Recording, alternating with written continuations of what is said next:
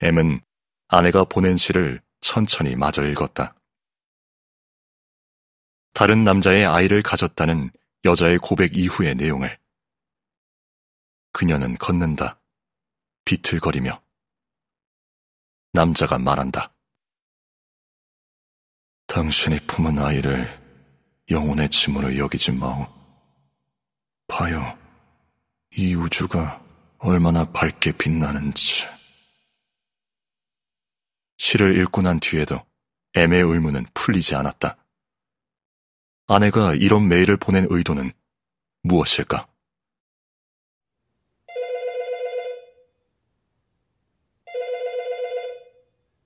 사무실 전화기가 울려댔기 때문에 M은 자신의 공상을 재빨리 접고 전화기를 들었다.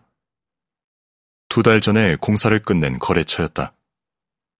시공 과정에서 발생한 책임을 묻고 있었다.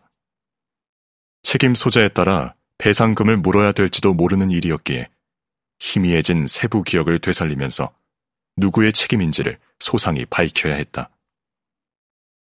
영수증함에서 거래 명세서를 뒤지고 서류철에서 관련 서류를 찾아내느라 M은 진땀을 뺐다. 가끔 가다가 이런 클레임이 걸려오면 그것을 해명하는 일은 복잡한 설계도면을 작성하는 일보다 몇 배나 힘들었고 진이 빠졌다. 마지막 메일을 열어보았던 것은 퇴근할 무렵이었다. 그 무렵 M의 머릿속은 백지처럼 아무것도 남아있지 않았다. 그날 해결해야 했던 새로운 사업상의 거래와 지나간 사업의 클레임, 그리고 까다로운 수정 작업은 M에게 남아있는 기력을 모두 소진시켰다. 메일에는 질문이 있었다. M은 그것을 읽기는 읽었다. 하지만 아무것도 떠오르지 않았다. M은 허기지고 지친 상태로 차를 몰고 집으로 왔다.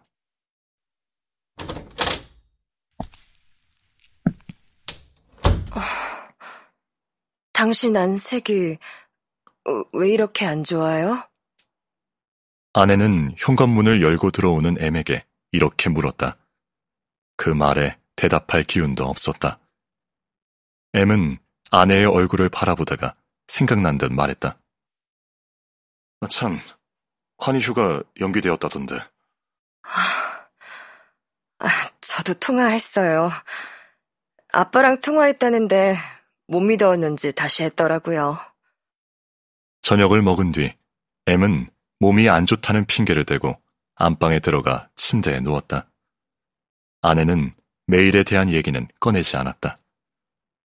M은 휴대폰을 꺼내 뉴스를 보다가 내팽개쳤다. 잠은 오지 않았다.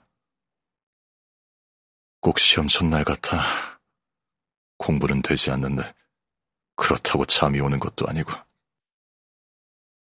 환희가 당신의 아들이 아니라면 어떡하겠어요?